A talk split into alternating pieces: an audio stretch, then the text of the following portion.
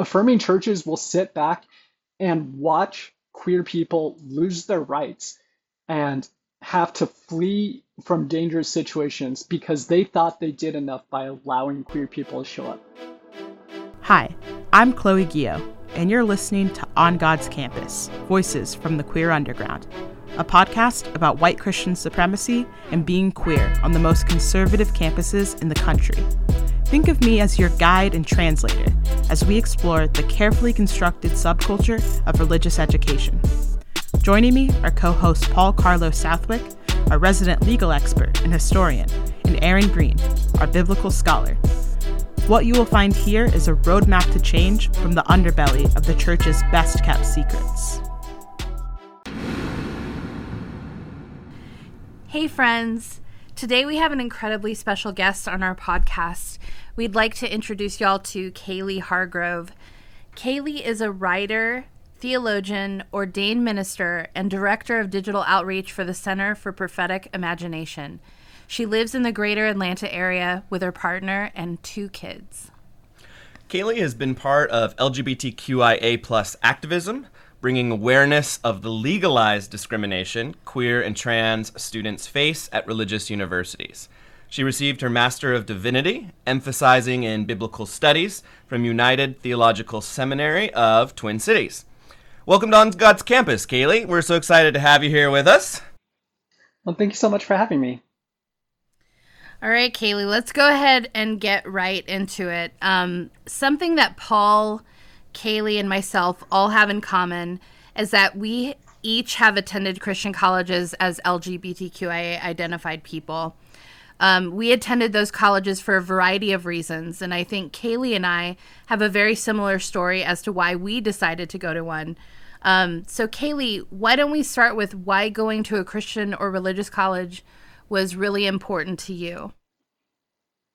Um, yeah, I mean, like a lot of people, I think, that go to especially seminary, um, because seminary is like is like the next step after like going to a college. Like you at that point when you're working on your master's, like that is like you're dedicating yourself to something. Um, and yeah, I went to seminary because I wanted to get a biblical higher education degree. And honestly, I did it because I want to I, I want to teach the Bible, honestly. Um, and that's still something that I like I desire to do. Um, so yeah, I went to seminary to get my master's, um, hoping one day to be a professor um, at like a at like a Christian university or or something. Um, but yeah, like I'm sure that we're gonna get into that. That's a much more um, complicated thing for for somebody like me to to be able to break into at this point. But uh, yeah, that I mean that's why I went to that's why I went to seminary and to Bible colleges because I wanted to go into a professional ministry, professional Christian education type of field. And uh, I did the same thing, Kalie. Um, I wanted to go to a a school where I could have bi- like a biblical studies education or theological education specifically. Mm-hmm. And I I mean, you know, and I know that the only options for us are private religious colleges at that point, right? Yeah. Yeah. Um so we don't really have the option of going to a secular school when it comes to I mean, there's a difference between religious studies and and theological education and biblical studies mm-hmm. education. Mm-hmm. So that's that's my part of our experience, I think. Maybe yeah. for a layperson like myself, could you explain just a little bit, like what's the difference between religious studies and biblical studies? Because I think a lot of people might not know. Yeah, Kalie, do you want to do you want to go yeah, for that one? So, I mean, so especially for me, um, because I've uh, I come from the Independent Christian Church, which is it's technically non-denominational, but it's it's its own thing. Like uh, it's it's kind of like saying Calvary Chapel is non-denominational, but it's you know it's a denomination. Um, and, and that like that was my tradition.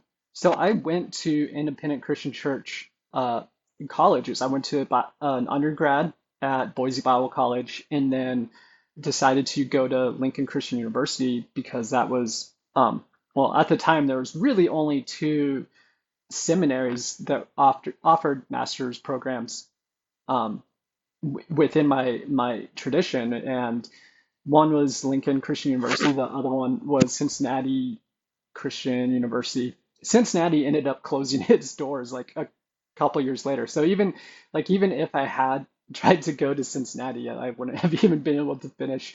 So um yeah, like that that's kind of the difference, right? So if if you go to a seminary like um Chicago, like at University of Chicago, right? Uh, you're gonna get like an overview of different traditions. You're going to get uh, an understanding of theology and stuff, but you're not gonna get that like um, that the the teaching within your tradition and like that support. Honestly, and that's a big thing is like having the support of the tradition that you are coming from and hoping to go into and and work within.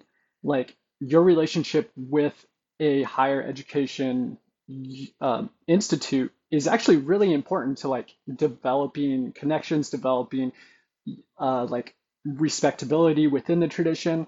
Um, it, it's it's a lot more than just like going and learning about uh, uh, learning about religion. It's going and learning how to be a like minister or something within your own specific tradition. And this is why there's like um, United Methodist Church, uh, uh, universities and seminaries, and you know, diff- like there's Lutheran seminaries. Like every every tradition has their own um, th- their own higher education that is focused within their tradition, um, and that's really kind of the big uh, the the big difference is it, it's not just learning about religion or theology or the development. It's actually like learning to be part of a tradition that you have been a part of for, for honestly like most of your life.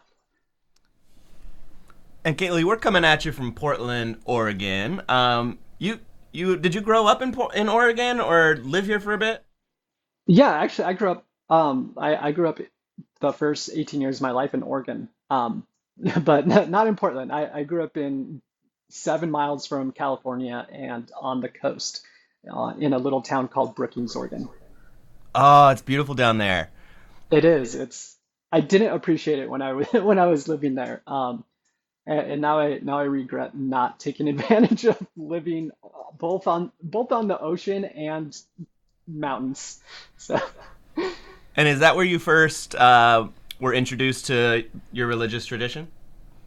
Yeah, I mean, I grew up in an independent Christian church uh, and went to the same church. Uh, I mean, so I, I, I was born in Klamath Falls, Oregon, but we moved to Brookings when about when I was a year old. So 17 years of my upbringing was the same church, an independent Christian church that, uh, and that was my tradition. Like I grew up in it and the the whole time. So when I when I say I grew up in the independent Christian church, like it was everything uh, growing up, and even after I graduated high school.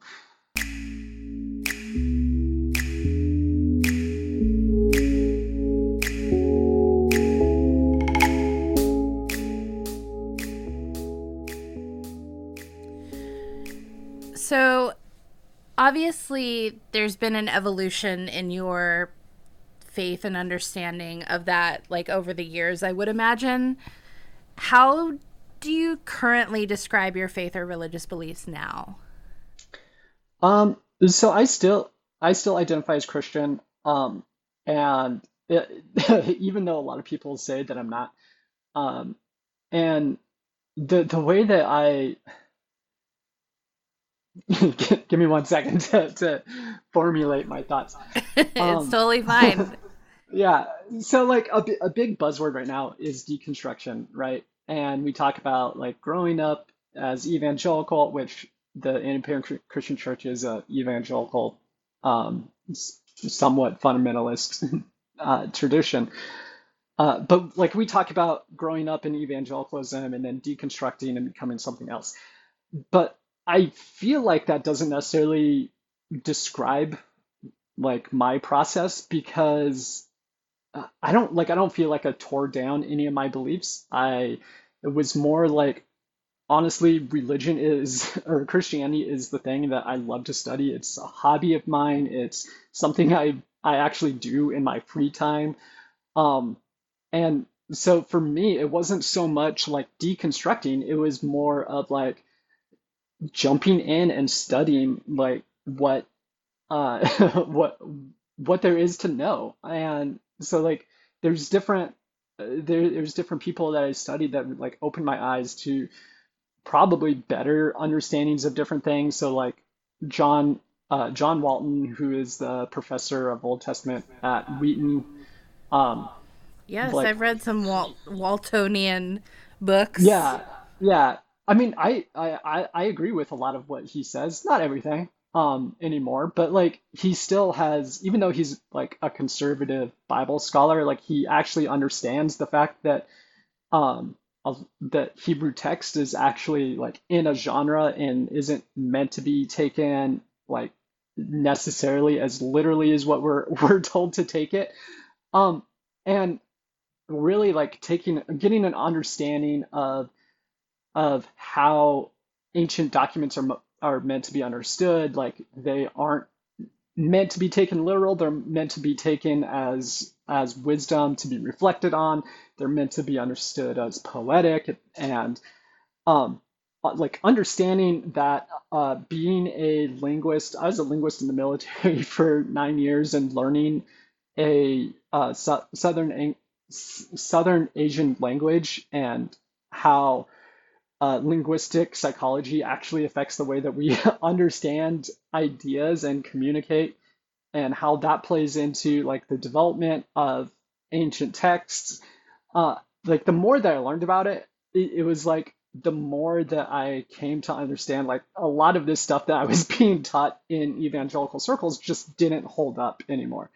Um, and it's like to to the point where like even using like very conservative hermeneutics and exegesis, like I became affirming because I followed uh, conservative hermeneutics, and I, I mean that's that's kind of the interesting part of it is like even using even using the same biblical studies that like conservative uh, universities are teaching, um, you can still become affirming like it's there. It's actually you have to go out of your way to not be affirming, and and, and that's that's actually not an accurate way to to, describe it because honestly, it's we are given such a cultural context of unaffirming um, theology and ideologies that we, I mean, to, to use a conservative language, we're groomed to be uh, not non-affirming of queer people. Like that that's just how that's just how it is. Like we are brought into a world where the uh, the waters that we're swimming in are intentionally unaffirming. And so like we don't even recognize the fact that we are taking on an ideology because it's been there the whole time.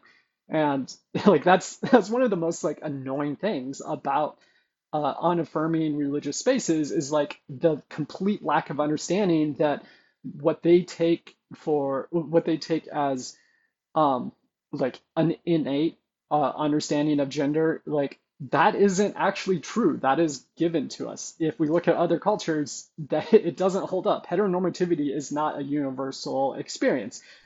Uh, but right. we and- act like it is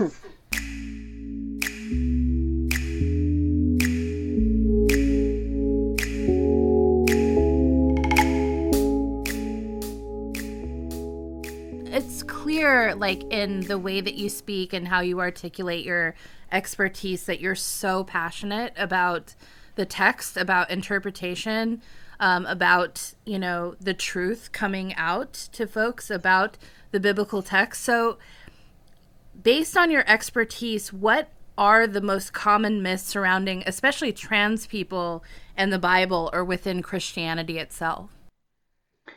I mean, the the biggest one is that um, cis normativity, the idea that uh, the idea that people are generally cisgender is not um, it's not a universal experience, and it's not even the experience of the Bible. Um, Right. and like so we we've talked about this on an Instagram live uh, between between you and me, so people can go watch that. Uh, also, you know, This put in a little plug. It's it's on Yeah. the Reap on the Reap channel on Instagram, and it's also at Prophetic Imagination too on Instagram. Um, And I think we got it on our YouTube as well. But uh j- but just to like jump into it, like oh sorry, I cut you off, didn't I? no, please, please go. Like I was just gonna ask, like, let's can you bust Yeah. some of those myths for us? Like, what are what are the most common, or what are the ones that you are most drawn to about those particular ideologies that are disseminated that are untrue about the trans community when it comes to the Bible? Yeah, I mean the biggest so the biggest one is the idea that uh a gender binary is like part of part of scripture. And really we only get get that in that idea in one place, uh, which is Genesis Genesis 1. Uh, and then it's also repeated in what is it? Genesis it's a five or six, right before uh, Noah Noah's story, where where the idea of humanity being made in the image of God, it's repeated. Right. Anyways, that's where it comes from, right? Uh, but but the problem is is that holding to a strict gender binary because there is a verse that says that God made humanity male and female, it in order to understand that as a fixed binary, you have to read that single passage out of context. So like we understand that there are parts of creation in the creation order of Genesis 1 that don't fit into ex- exclusive fixed categories. Like algae exists, right? If you read Genesis 1, there's not a single place in which algae should exist. It's a plant that lives in the water. According to Genesis 1, plants only plants only sprout out of the ground, right? But they exist living in water. Uh, there are frogs who there are frogs who start their life in water, but then they move on land or you know in trees. Um, there are mosquitoes that start in water, but then are in the sky and would count as I don't know what creatures of the sky, which isn't specific to birds, but you know whatever. You know, there's emus that are birds that don't fly, um, so they don't really have a they don't really have a category. So they're either part of the the creatures of the air or they're part of the the beasts of the ground. But uh, like later on, like a few millennia later, like we turn them into cattle. So now they're now they don't have an original category, but we've forced them into a new category. Are emu farmers sinful because they've done that? Probably not. Um, and, and then there's like black holes, which nobody had an idea of whenever this was written, but they exist. And so there are all these things w- within our universe that we can look and see don't fit creation categories. Um, and we're like, oh, those are okay because they like obviously these categories aren't meant to be like exclusive. Um, and then we get to gender and we're like, oh, but these ones are. So like the only the only way that we can get to a gender binary in Genesis 1 is to actually read the entire uh, read that one verse out of context of the entire passage, which by the way is like against exegesis class uh like day 1. Like you're going to fail the class if if you're doing this, right? Right. Um and like this is basic this is basic conservative exegesis is you got to read the entire passage like consistently. If you're not, then then you're actually like you're, you're doing not doing a good job. You're twisting scripture is what you're actually doing. Right. Um, so yeah, like the entire idea that uh, that there's a gender binary is comes from a really bad interpretation of Genesis 1. But then on top of that, there are in fact uh, gender expansive people within the Bible. Like Joseph uh, is this person um, that is loved more than Israel's sons. Uh, a lot of times they'll add the, the word other sons in in the passage in the English translation, but it's not there. Like in Hebrew, it literally says uh, Israel loved Joseph more than his sons. Um, Right. Yeah, Uh, that it's interesting that you talk about that with Joseph too because I wrote a paper my um, last semester in seminary before I graduated about how Ruth was non-binary. Um, and she is also compared to more worth more than seven sons. Um, So there's obviously that clear connection of of masculine, like a connection to masculinity for her, you know, and a connection to to filling what are traditionally male roles in the biblical text. So I, Yeah. I love that you're finding and seeing these parts of the text, especially with Joseph, that are clearly pointing towards trans characters in the Bible. mm-hmm. And yeah, and, and Joseph, like Joseph is so clearly gender expansive that the only like the only way to miss it is to like intentionally miss it, which we have an intentional culture that that tries to force gender binaries so that even if individuals aren't intentionally missing it, like it is an intentional uh, misunderstanding by, by our culture. Um, but Joseph, like the clothing that Joseph is given, um, and I'm going to keep using Joseph. I know some people, when they talk about this, will will change their name to Josephine or something. Um, I'm just going to keep using Joseph because that's just the only name that's actually given. Uh, and let's be honest, uh, a, a name doesn't determine your gender. So I think Joseph, using Joseph is fine. Um, Joseph is given a garment that uh, is is not under like we don't know what it means exactly, uh, and we don't exactly know what it looks like, but it is in fact defined. It's it's defined in 2 Samuel 13 whenever Tamar is wearing the same thing, and the author of that passage is like, oh hey, people probably don't know what this is, so I'm going to define it for you. This is the garments worn by the virgin daughters of uh, uh, of past rulers. Um, a lot of times it gets translated as kings, but the word Malik uh, really just means ruler. It doesn't necessarily mean king because it can mean like a local like area ruler. Anyways, that's a little linguistics for, for that. No, it's okay. Um, it's clear. It's clear that you are a Bible wizard. So let's just put that out there right now. uh, yeah, so so the literal the, the literal garments that Joseph is given biblically and biblically uh, defined is the garments worn by virgin daughters. um, Ah, And- okay. yeah, so like the like you have to go outside of you know cons conservative biblical translation to uh, translate it as anything else. Like we, we're taught whenever we learn uh, like in first semester Hebrew class, we're taught, hey, if you don't know what this word is and the meaning is uh, like unknown, you can look how it's used elsewhere, and maybe you can find figure out what it means based off context. Well, it's used one other place, and instead of just using context to figure it out, it's literally defined.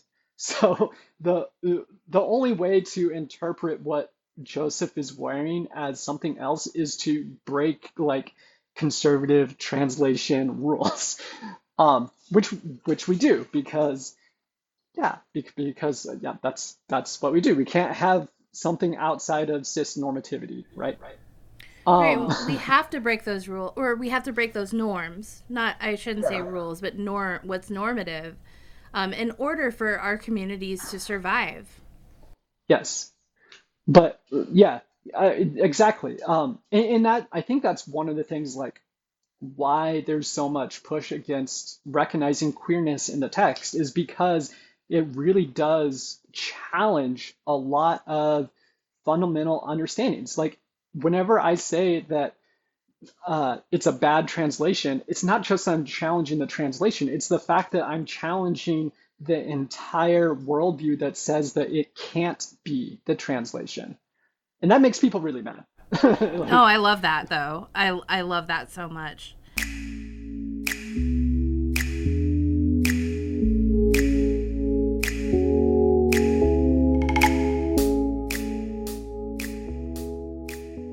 Yeah, Kalie, I was gonna kind of jump in with a theology and the law question, since uh, you know Erin's the biblical scholar, I'm the legal scholar, and you are right in the middle of both um, because you're a plaintiff in our uh, Hunter versus U.S. Department of Education case and you filed a Title IX complaint against Lincoln Christian University um, because they uh, denied you admission for being trans.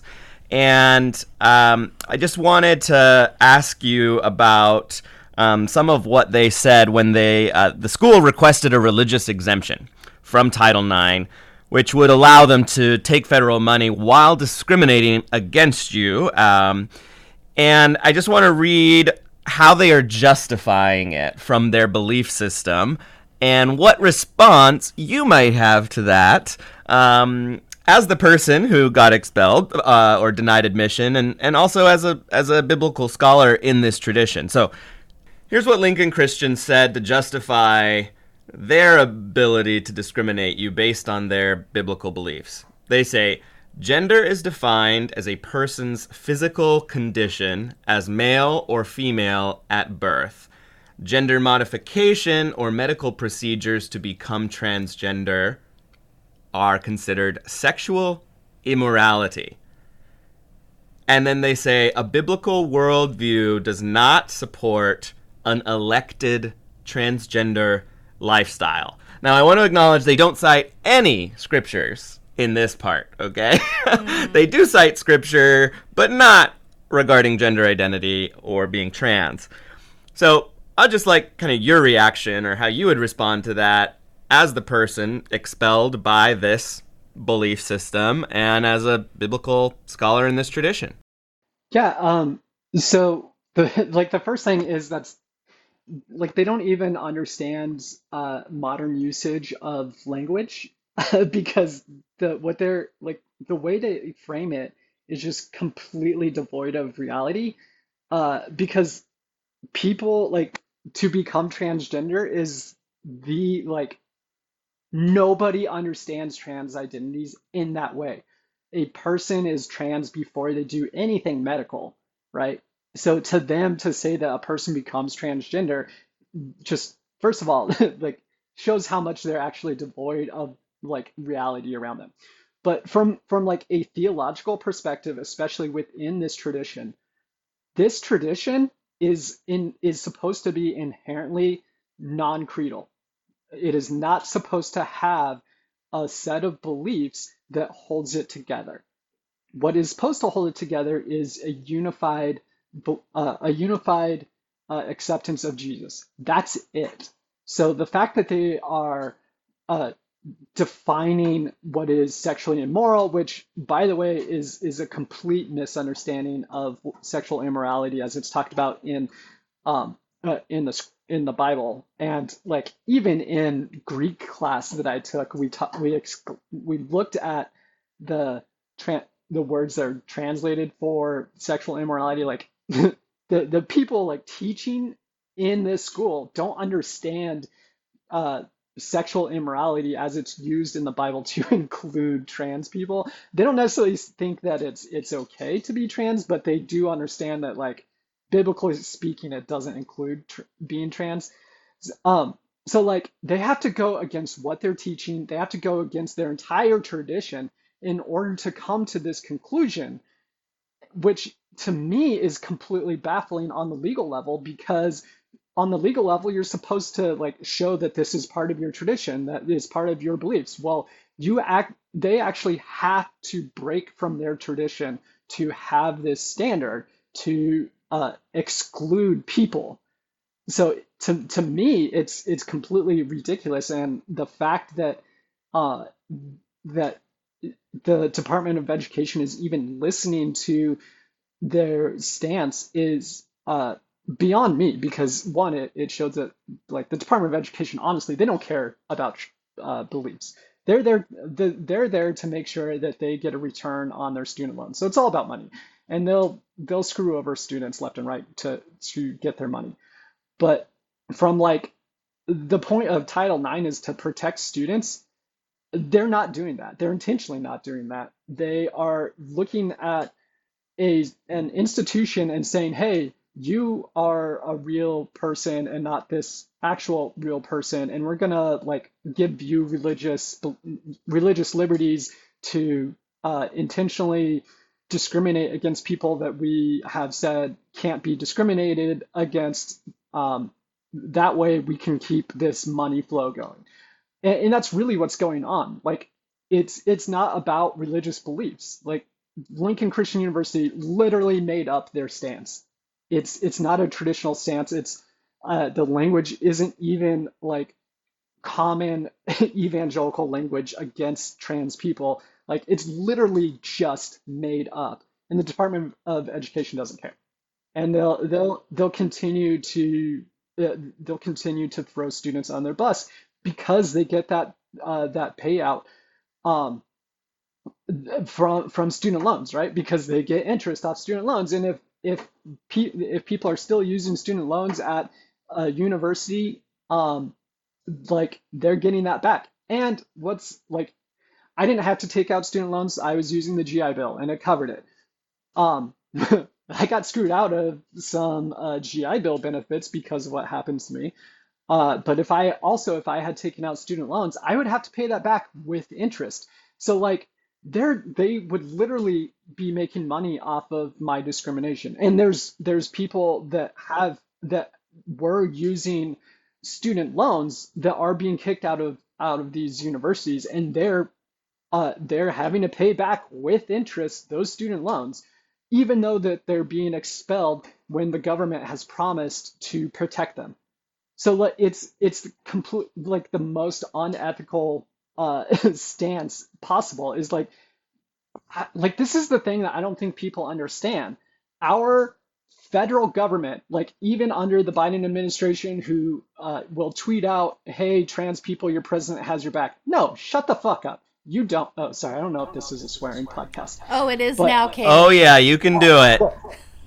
yeah. So, but like, just shut up because you don't. You've done nothing to protect trans people, and you are you are leading a government that is literally making money off of our discrimination.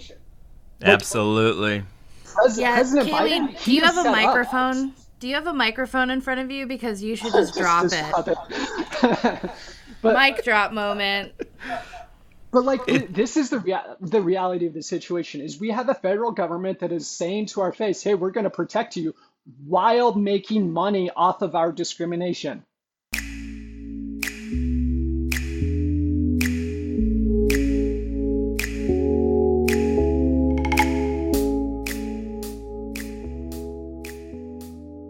Queer, trans, and non-binary students um, who are often, you know, younger people. I know you went into seminary um, as an adult after um, a military uh, career, but a lot of kids are coming into these schools when they're 17, 18 years old. And the Trevor Project has published studies um, talking about the mental health impacts on on queer youth, but also how a lot of queer youth are have really strong attachments to their faith.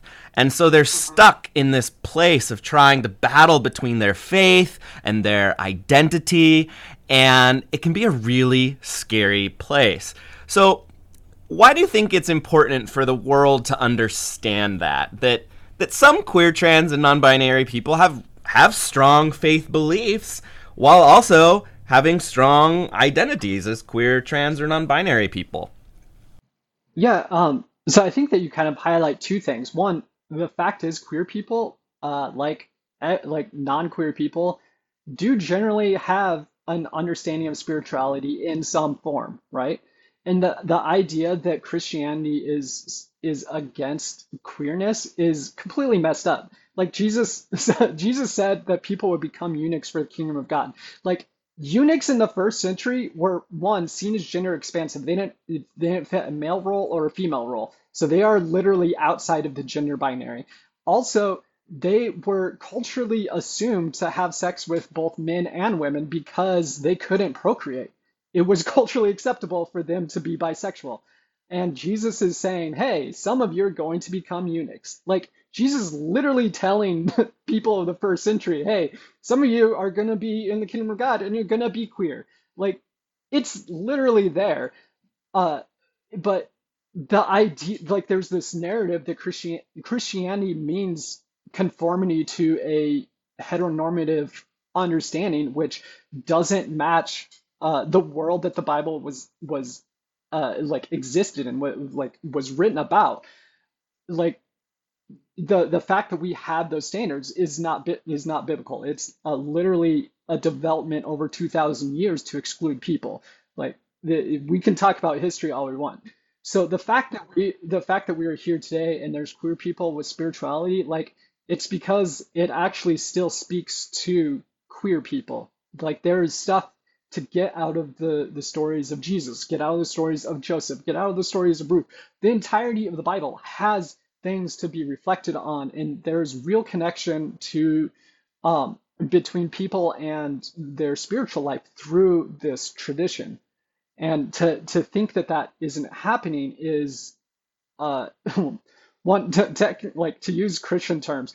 Uh, it's really blasphemy of the Holy Spirit, you know, the unforgivable sin to to say that the Holy Spirit uh, is unable to work in a certain way, like that.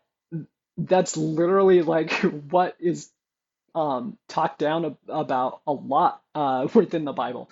Um, to to create these standards that uh, shouldn't apply to everybody. Like Paul writes about that type of stuff all the time. Peter has this experience about um, things that people thought were unclean, and God's like, no, these are clean. Like there are these stories of like over and over saying, hey, stop putting these uh, expectations on people that aren't meant to be lived up to.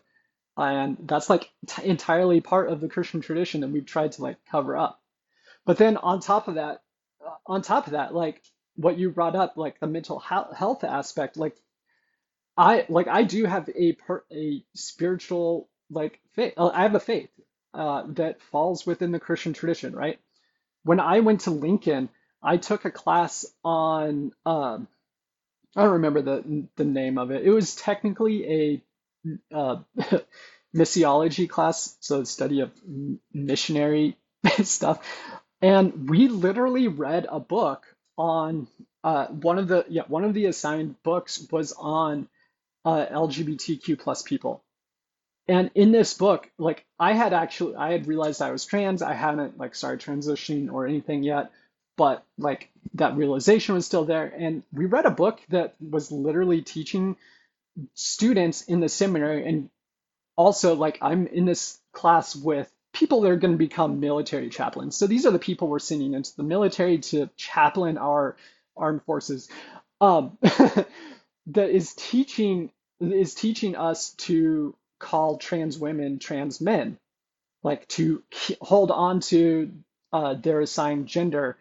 It like it's it it was literally teaching us to intentionally misgender people, and uh, completely like gave completely gave understandings of like being gay, being trans that completely ignored the experience of actual people. It's like uh it's like somebody watching a like five minute YouTube video on something and then coming up with an entire ideology to dismiss a large portion of humanity.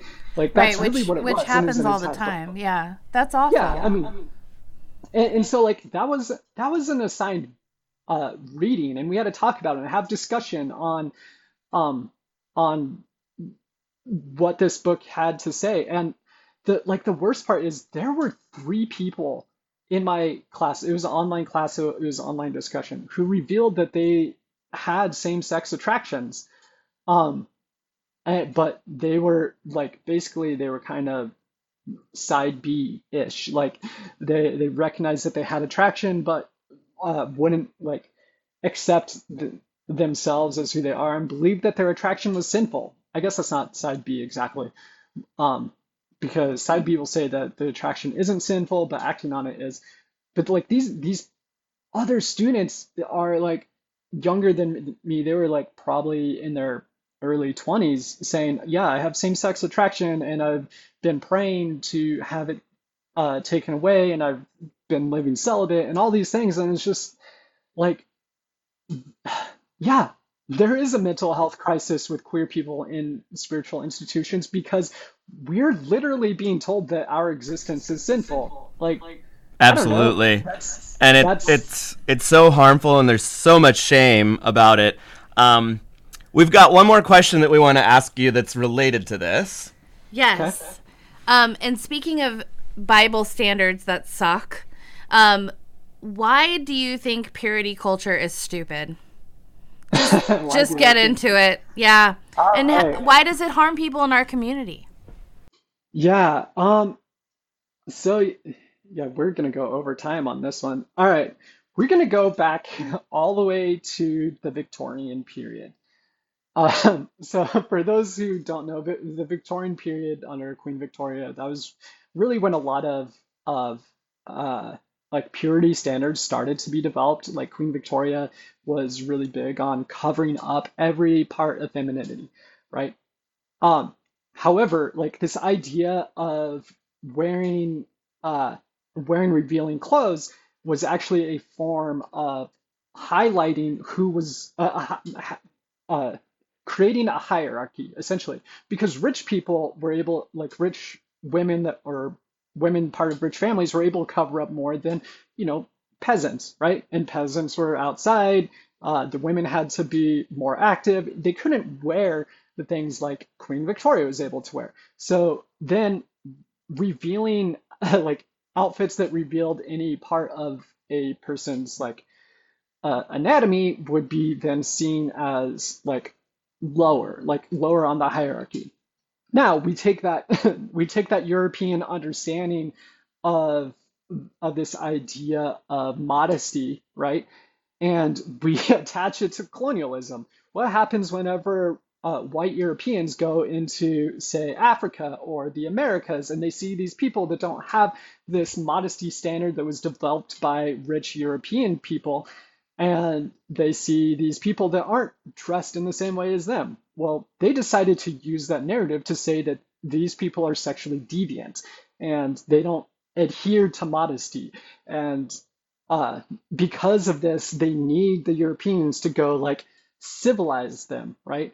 And so modesty, in fact, became this way of uh, uh, of justifying oppression against uh, colonized cultures.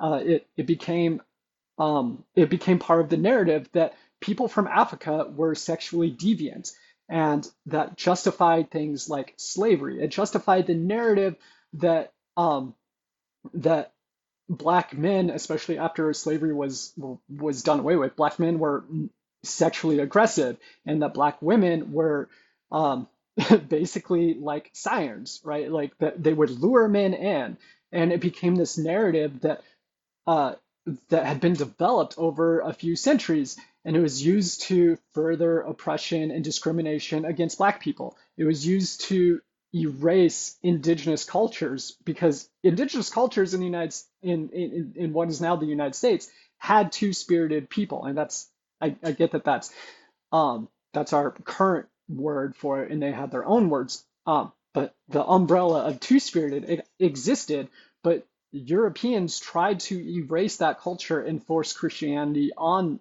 uh, on these um, uh, on indigenous people because uh, they they felt that they needed to enforce their I- idea that Europe had become the peak the the the peak of civilization and that they needed to civilize other cultures. And so they intentionally tried to erase indigenous people's cultures, especially around queerness, because that didn't fit into their understanding of sexuality. Now, that that's super important because like control over sexuality gain gives people control uh, like lets there be a hierarchy and lets people control others who don't live up to that standard. Um, and that so this is also like the, the this becomes a means for uh basically white white Christian supremacists to force a narrative on anyone that looks different than them because they're able to control uh, like the world the world understanding of of sexuality and stuff and be able to create a hierarchy off of sexuality. Not let when we talk about this, it is all about control. It's all it is an abusive structure that doesn't doesn't allow for consent. It doesn't allow for I mean honestly, it doesn't allow for men to actually have a healthy understanding of a woman's sexuality or a non-binary person's sexuality. Um, it, it places it essentially places white men at the top as this not as the non-sexual like entity and and the further that you get from a white cishet male uh, the more sexually deviant people are seen within our culture and that was developed over centuries. And so like uh, and so it has become a means of control all right, now we're going to do a portion of the podcast where we ask you a question specifically from an LGBTQIA student who has attended a religious college, and it's called Chloe's Corner.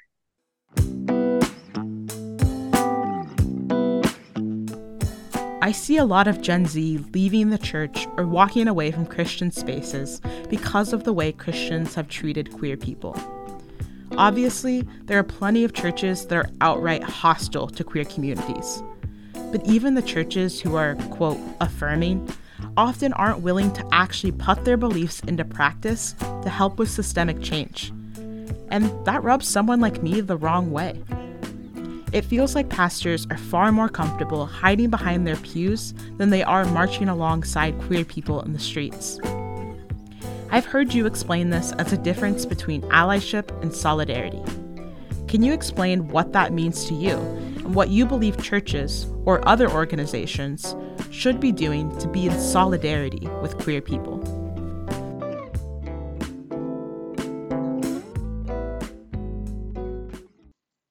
Yeah, I think that that is, I mean, that's honestly the biggest thing right now is we're really kind of stuck with with two different types of churches. We got evangelical churches on one side who are, even if there are some that are affirming, like the vast, vast, vast, vast majority of them are not, um, like 99%. And then there's mainline churches that are affirming at maybe uh probably like only like 50%. And those are like the liberal progressive type churches. Um,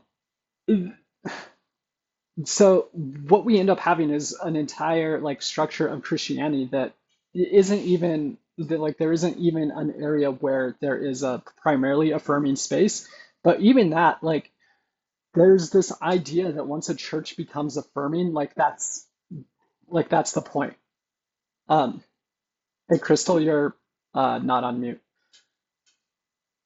no worries.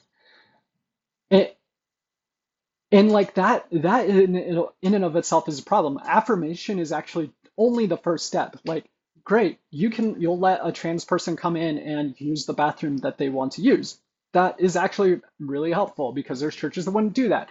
You uh, let queer people be part of your leadership and be part of the service and all these things. But the problem is like you can let queer people in as much as you want. However uh, the you still have to deal with the fact that you might live in a state where queer people aren't accepted. like if you're a, an affirming congregation in say Florida, like there is actually things going on that are making queer people leave your state and the, it takes more than just welcoming queer people into your church. Like it is hard like you it, it is hard to have an open table if your state isn't an open state. So the fact is, is churches, if you, affirming churches will sit back and watch queer people lose their rights and have to flee from dangerous situations because they thought they did enough by allowing queer people to show up. And that's not enough. If you if you want to express your understanding of affirmation uh, of God's love for queer people, you're gonna have to leave your church walls and you've got you're gonna have to show up at the at the state capitol, at the at the nation's capital, at your local local school board, to actually stand up and speak for queer people. Right now, there's so much going on against trans uh, trans people, especially trans youth, um, that like it's it's incredibly scary. And, and the things that are being said are literally things like Nazis said to, to about queer people. Like uh, Nazis didn't actually start targeting Jews first; they started with queer people. Um, and that's something that we don't recognize. Like there is actually a an effort to legalize. Yeah, so there's an actual effort right now to like legalize uh, essentially a form of cultural genocide against queer people by like removing actual history books re- and not talking about queerness within certain stories because it doesn't fit the heteronormative understanding that a state wants to push. Like if you want to be if you are a church that wants to help queer people, you got to get out there. You've got to speak up. You've got to be that person that uh, fights alongside. Because if, especially whenever it comes to trans people, like if it is left up to trans people, trans people are not going to win. There is not enough numbers of us. There are not enough voices. There are there's a lot more money than let's face it that's a big thing is the amount of money that is going into anti-trans legislation like we're not going to win we need people that, that that say they affirm us in who we are to actually stand up in solidarity and speak up show up and be the type of people that are like hey if you're going to target my trans sibling or my uh, bisexual sibling, whatever, if you're going to target them, you're also going to target me. And unfortunately, we have a lot of affirming churches that are like, that will sit back because they don't feel that they're in danger. And so they'll do the bare minimum to welcome within their church walls and will let uh, it will let everything happen outside the church that is literally harming queer people and literally taking away our rights. Kalie, it has been so amazing having you here. Um, where can people find you online right now? Yeah, um, so mostly I, uh, everything that I'm doing is through uh, the Center for Prophetic Imagination, which is where I work. Um, and I'm sure that there is a link to that. Uh, but yeah, I'm, if you see stuff on social media, on our Facebook, Instagram, Twitter, Threads, because Threads started like two days ago, and we're on that now. Uh, yeah, Center for Prophetic Imagination. Um, pro, yeah, Prophetic Imagination on uh, Facebook, Instagram, and Threads. Uh, Prophetic Center on Twitter, but we will probably move away from Twitter. If you see if you see our org posting anything, that's me. Um, so you can reach out to me through that. Uh, you can gain some of our other resources um, watch the watch the video that uh, Erin, Chloe, and I did on Instagram and all that stuff. So yeah, everything I'm doing is through CPI, um, and yeah, you can you can find me there. Kalie, thank you so much. This experience has been absolutely wonderful. Yeah, thank you so much for having me.